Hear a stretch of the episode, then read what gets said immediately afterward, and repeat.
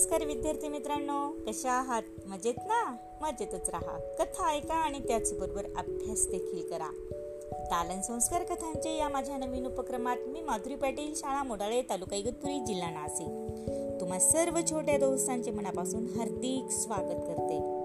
मुलांनो या उपक्रमात आपण ऐकत आहोत नाबाद चतुर बिरबल यांच्या पन्नास कथा.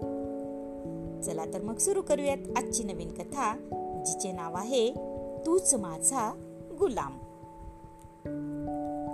पूर्वी भारतातील काही मुसलमानी राज्यात गुलामांचे बाजार भरत व तिथे तरुण स्त्री पुरुषांची गुलाम म्हणून विक्री होई.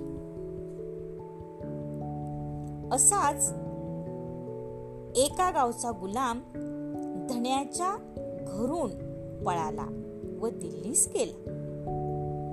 योगायोग असा की महिन्याभराने त्याचा मालक काही कामाकरिता दिल्लीस गेला असता त्याला तो गुलाम तिथल्या बाजारात भटकताना दिसला.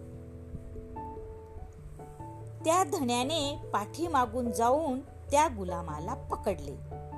तेव्हा तो गुलाम लोकांना ओरडून सांगू लागला. बघा काय सांगू लागला? वास्तविक हाच माझा गुलाम आहे आणि मी याचा धनी आहे. असं असता हा मला गुलाम म्हणतोय. त्या दोघांपैकी प्रत्येक जण दुसऱ्याला गुलाम व स्वतः त्या गुलामाचा धनी असल्याचे सांगू लागल्यामुळे नगररक्षकांनी त्या दोघांनाही बादशाकडे नेले. बादशाने त्या प्रकरणाचा निकाल लावण्याचे काम बिरबलावर सोपून दिले. गुलामगिरीच्या विरुद्ध असूनही बादशाच्या आज्ञेवरून बिरबलाच्या त्या प्रकरणाचा निर्णय देणे भाग पडले.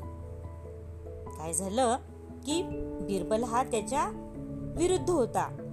कारण गुलामगिरी त्याला आवडत नव्हती पण तरी सुद्धा त्या प्रकरणाचा निर्णय घेणे बिरबलाला भाग पडले.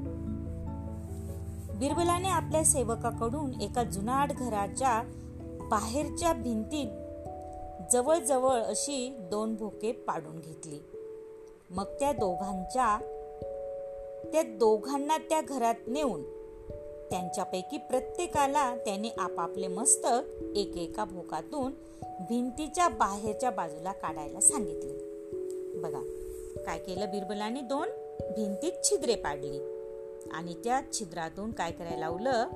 त्या दोघांना आपले मस्तक बाहेर काढून म्हणजे बाहेरच्या बाजूला काढायला सांगितले. मग आपल्या सेवकाच्या हाती एक नंगी तलवार देऊन व त्याच्या कानी काहीतरी सांगून त्याने त्या सेवकाला त्या ठिकाणी त्या दोन इसमांची मस्तके बाहेर आली होती तिथे नेले. तिथे जाताच बिरबलाने सेवकाला आज्ञा केली. बघा काय आज्ञा केली? हे बघ या दोघांपैकी कोण गुलाम आहे ते मी तुला सांगितलं आहे. तेव्हा त्या तलवारीने तू त्याचे मस्तक उडवायचे. बिरबल असे म्हणताच त्या सेवकाने नुसती तलवार वर केली न केली. त्याचबरोबर त्या दोघांपैकी जो खरोखरच गुलाम होता त्याने स्वतःचे मस्तक पटकन भिंतीत घेतले. ते पाहून बिरबल त्याला म्हणाला काय म्हणाला? खरं काय ते बऱ्या बोलाने सांग नाही तर तुला मी सुळावर चढवीन.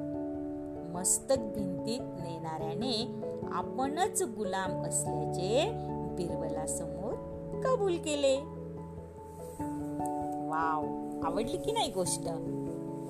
चला तर मग उद्या पुन्हा भेटूया अशाच एका नवीन गोष्टी सोबत आपल्या लाडक्या उपक्रमात ज्याचे नाव आहे दालन संस्कार कथांचे. तोपर्यंत धन्यवाद.